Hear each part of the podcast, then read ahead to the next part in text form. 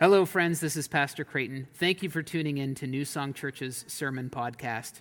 At New Song Church, we want to see Jesus lifted high in Port Perry, Ontario, as we worship, grow, and serve. You can learn more about us and find contact info at newsongportperry.ca.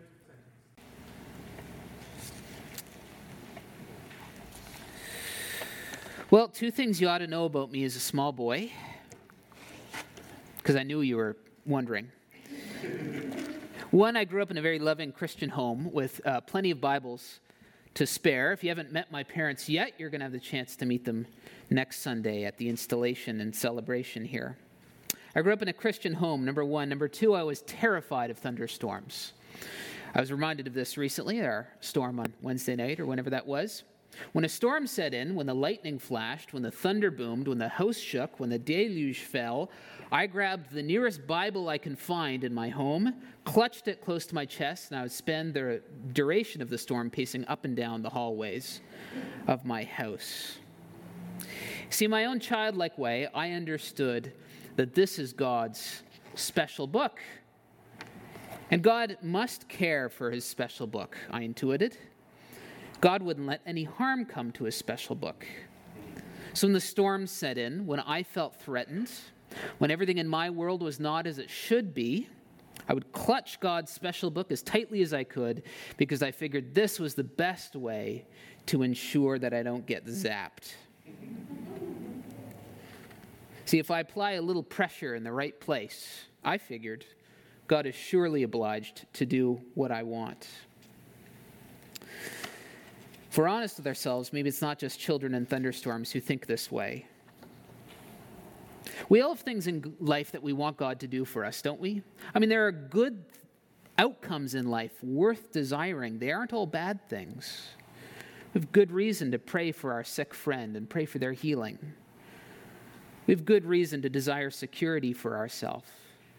But if we're not careful, and if our heart is set on an outcome of our own design, we can end up substituting faith in our sovereign and saving God for superstition.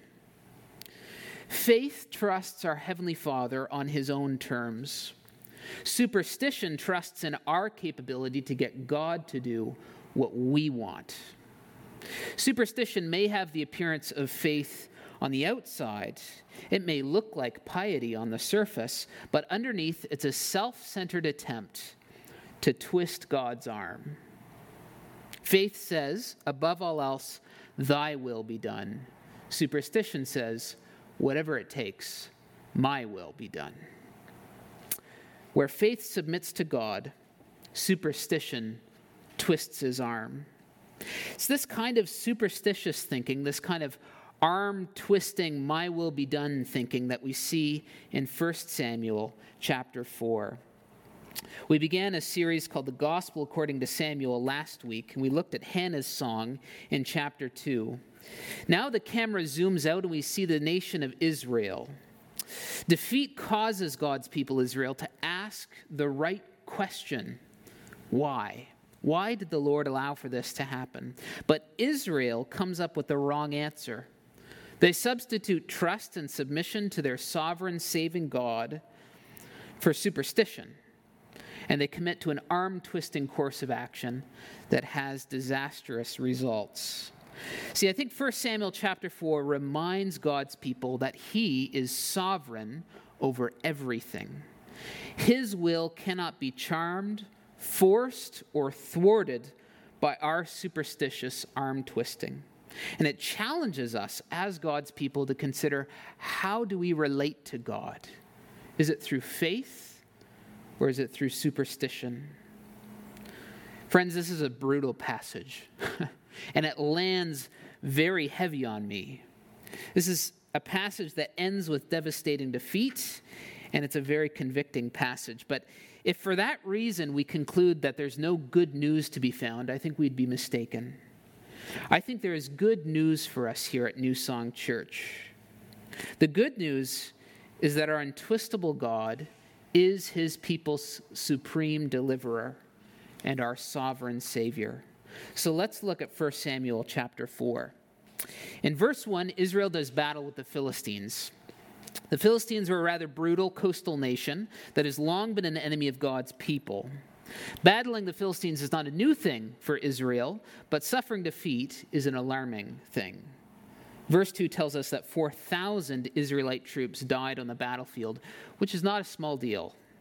The text gives no further explanation of this defeat, but if we're reading Samuel with the bigger picture of God's big story in mind, we'll notice a couple of things. Number one, we'll notice that defeat for God's people is never simply a matter of military strength or lack thereof.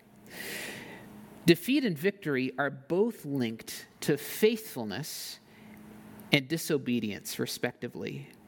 Deuteronomy 28 25, this is a part of Moses' final sermon to God's people as they head into the promised land. Deuteronomy 28 25 says this The Lord will cause you, God's people, to be defeated before your enemies.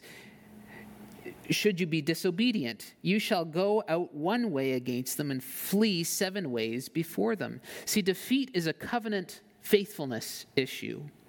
And it should cause Israel in this moment to some self examination. They should be asking, Where has sin corrupted us? Where have we been saying, My will be done? This brings us to the second point to consider, which is Israel's current moral state in 1 Samuel. In chapter 2, we met Hannah, who gives birth to Samuel, who we're told in chapter 2 is growing in stature and in favor with the Lord. But parallel to this boy Samuel and his growing in the faith, we meet two young men named Hophni and Phinehas, who are two contemptuous and self interested young men serving as priests in God's temple and against whom God has pronounced his word of judgment through Samuel in chapter 3. The fact that these two young men can serve in such a sacred and important role amongst God's people does not speak well for the overall state of Israel. So Israel is defeated by the Philistines in chapter 4. Israel's leaders, the tribal elders, gather together and they ask the right question in verse 3 Why has the Lord defeated us before the Philistines? In other words, why is it that God allowed this to happen? But they fail to take God's word into account. They fail to do any self examination, and they fail to take the actions of repentance. Perhaps in moments of defeat, the faithful are called to self examination of their own motives and to repent where my will has become the ultimate concern. Israel asks the right question, they ask why, but they arrive at a superstitious answer. Verse 3 Let us bring the ark of the covenant of the Lord here from Shiloh, that it may come among us and save us from the power of our enemies. You could also translate that it may deliver us, or pardon me, that it may come among us, to he may come among us, which is to say, both would be valid translations, but either way, they understand let's go grab God's special box, and God's going to show up for us in the way that we want him to. Why do I call this a superstitious answer? Here's one definition of superstition it's an unjustified belief in a supernatural causation leading to certain consequences of an action or event. Belief in the supernatural isn't what I mean by superstitious. In fact, I think at one point or another it's really rather unreasonable not to believe in a so called supernatural uh, and all capable God. I don't love that word supernatural, but that's a whole other sermon. Rather, I call this superstition because the key to understanding it is that it's an unjustified belief in divine causation.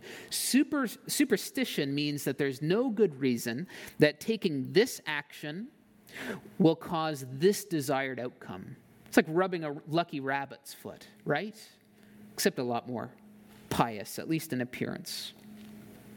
Heard the story once of a hard-working fella who saved every spare penny he earned through the year, 51 weeks a year, and for one week took all of his savings with him to Vegas. And when he was in Vegas, day and night, he'd hit the casino like an absolute maniac, desperately hoping that this year would be the year that he'd win his fortune. But if you asked him if the casino was the only place he visited while he was in Vegas, he'd answer no. He begins each and every morning before he goes to the casino by going to the local parish to receive Holy Communion. And if you asked him why he did that, I suspect he'd share something along the lines of this Going to church earns some credit with God. If I earn enough credit, God is surely obliged to give me the fortune that I want. Whatever it takes, my will be done. So Israel believes that the action of marching out the ark will surely secure the desired outcome of victory in round two with the Philistines. Now, if you've read the book of Exodus, or perhaps you've seen Indiana Jones, you're quite familiar with the Ark of the Covenant. Here's one biblical commentator's take on the ark. He says, The Ark of the Covenant was that sacred gold covered portable box which sat behind the thick veil in Israel's worship center in the area called the Most Holy Place. The ark pointed to the Lord, the ruling, speaking, forgiving God. The ark was also the sign of Yahweh's leading his people, not least against their enemies in battle. So notice something here. The ark pointed to the Lord. The ark was never meant to be a talisman or carried about like a charm. It's meant to point past itself to the faithful covenant God who claimed Israel for his own and has given them his word, which the ark itself contains. So, in a time of distress, Israel's elders grab what they understand to be God's special box so that they can have victory over their enemies. The same commentator continues to say their assumption is if we bring the ark into battle, Yahweh will be forced to deliver us to protect his honor. Should something happen to the ark, it would make Yahweh the loser, and naturally, he would not allow that to happen. He'll have to save us now. Do what's required, rub the lucky rabbit's foot I mean, take the body and the blood. I mean, march the ark out into battle. And God is surely obliged, obligated to do what it is that we want. Twist God's arm a little bit and watch my will be done. Friends, I think this is so important for us Christians to consider. Too easily, I can fall into the trap. Frankly, from time to time, we get taught by self styled, even best selling teachers that God will surely do for you what you want on a couple conditions. Say you pray a certain way, you use these special words to ask for God's blessing, to ask boldly that God will expand your territory, increase your prosperity, grant you his favor, protect you from all diseases and harm. Or maybe we say God is obliged to do for you what you want if you do a certain thing. You use this special water. You use this special oil. You use these special prayer beads, or you send in a donation of this amount. Or perhaps you've heard this phrase have more faith and God will do it for you. You're not experiencing victory, the problem is you. You're not faithing hard enough, so faith harder. Really mean it this time, and God will do it for you. In all of these examples, we need to notice that there's no trust in Christ. There's no spirit wrought repentance. There's no submission to God's sovereign will. It's nothing but superstition, vain attempts to twist God's arm, dressed up as if they're faith. The question is Am I willing to trust God's sovereign will, even when it means handing over my own will, my own desired outcomes, and giving up my superstitious means of twisting his arm. Israel's superstition that God's special box will ensure victory leads to a second defeat that is seven and a half times worse than round one. Did you notice that? 4,000 Israelites died in round one with the Philistines. March out the ark for round two, 30,000 Israelites die on the battlefield. This God given symbol, the Ark of the Covenant, this symbol of God's ruling, speaking, forgiving, and leading his people, gets captured by the enemy. And what follows for the rest of chapter 4 is a cascade of defeat and death because, as one dying mother recognizes, the glory of the Lord has departed from Israel. I wonder if there's two things that Israel has forgotten that the Lord wants to remind his people in this moment.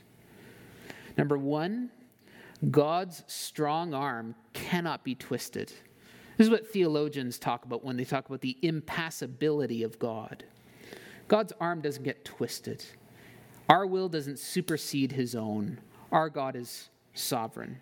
The Lord would sooner allow for defeat than be used by disobedient and superstitious people there is no angle from which God's people can charm, force, or thwart God's will.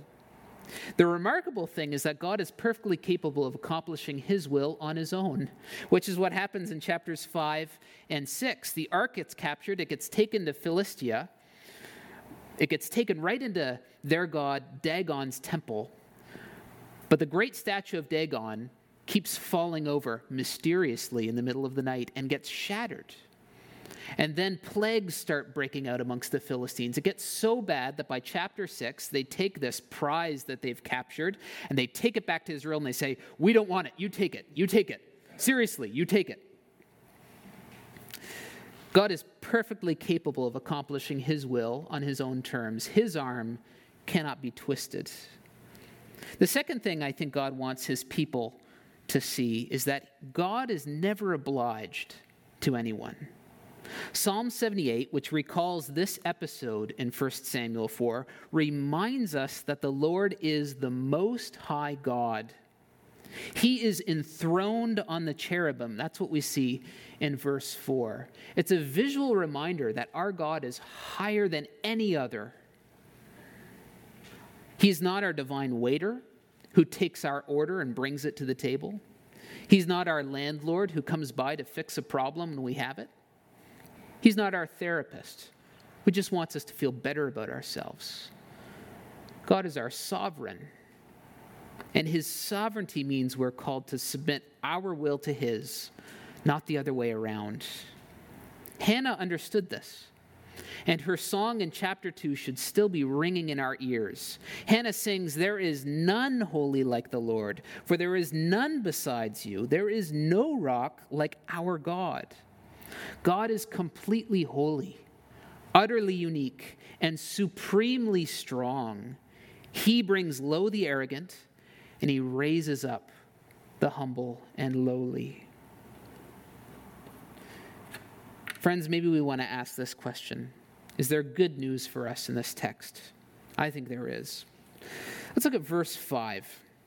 Verse 5 is a remarkable verse because it's something of a real high for Israel's self confidence. They've marched out the ark into the battlefield and they let out a mighty shout so loud that it says it shook the earth. And the Philistines are left quaking in their boots. Woe to us! We've never experienced anything like this, they're saying.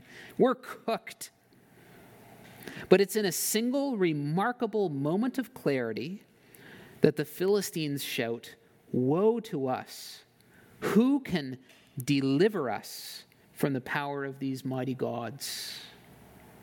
The Philistines are a little fuzzy on the details, that's for sure, but they do know enough about Israel's history to recognize their deliverance in the past. These are the gods who struck the Egyptians with every sort of plague in the wilderness. No, I don't think this is a vital saving faith on behalf of the Philistines. But oddly enough, I do think the Philistines understand something in this moment that God's people Israel has forgotten. When the storms of life set in, when the enemies are at the gates, when chaos threatens to consume, superstition and arm twisting won't cut it. Only a mighty deliverer will. It's faith in this deliverer that God's people have forgotten. Israel's experienced deliverance. They've been brought out of Egypt and into this land. But Israel at this moment superstitiously thinks that the ark will save them. But it's not the ark that saves. It was only ever meant to point to the sovereign God who does save. It's even in the face of disaster, faith means forsaking superstition and trusting this saving God to deliver me in his way, not in mine. 1 Samuel 4 ends in a devastating defeat for Israel. But the story of God's sovereign saving work on behalf of his people doesn't end here. Let's stand for a moment at the foot of the cross. See, the good news of the cross is not that by applying a little bit of pressure, God is obligated to do what we want. The cross shows us just how defeated by sin and death we are.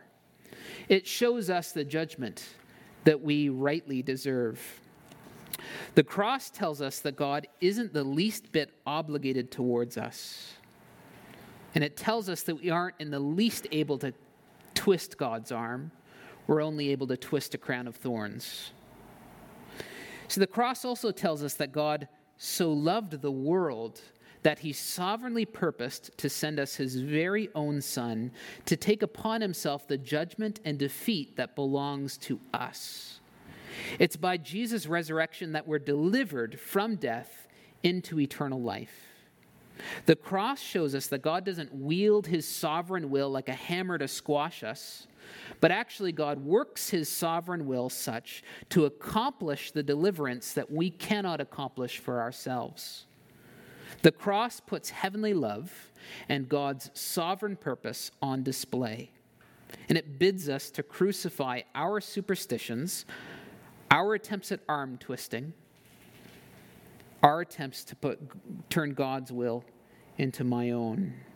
The cross tells us that our sovereign God is a good deliverer, which gives us the ultimate reason to pray, Thy will, not mine, be done. Faith submits to God's will through the hard road of the cross and discovers the glorious hope of the resurrection. I don't want to pretend like handing over our will to God is an easy thing to do, because it's a very hard thing to do, isn't it? It certainly was for Israel in this moment. And frankly, I like my will. I like my desired outcomes. They make me feel secure to one degree or another. At least I know what my will is getting me into, or so I think.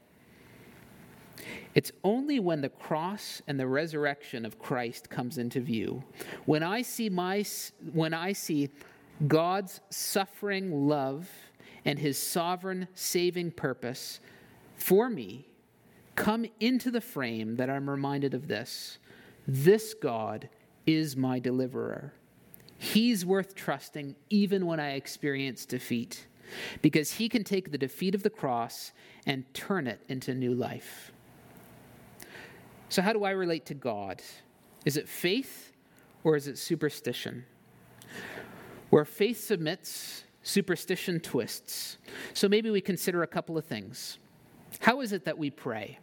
When we posture our hearts for prayer, are we more concerned with getting God to do what we want, a sort of my will be done prayer? Or do we pray for acceptance of God's will in all things? Do we take the time to examine our own motives, to repent when my will becomes the most ultimate concern? Do we feel anxious when my desired outcome won't happen? Or do I rest in the assurance that God in Christ is my deliverer, come what may? Is it faith or superstition? Let's pray, Thy will be done. Amen.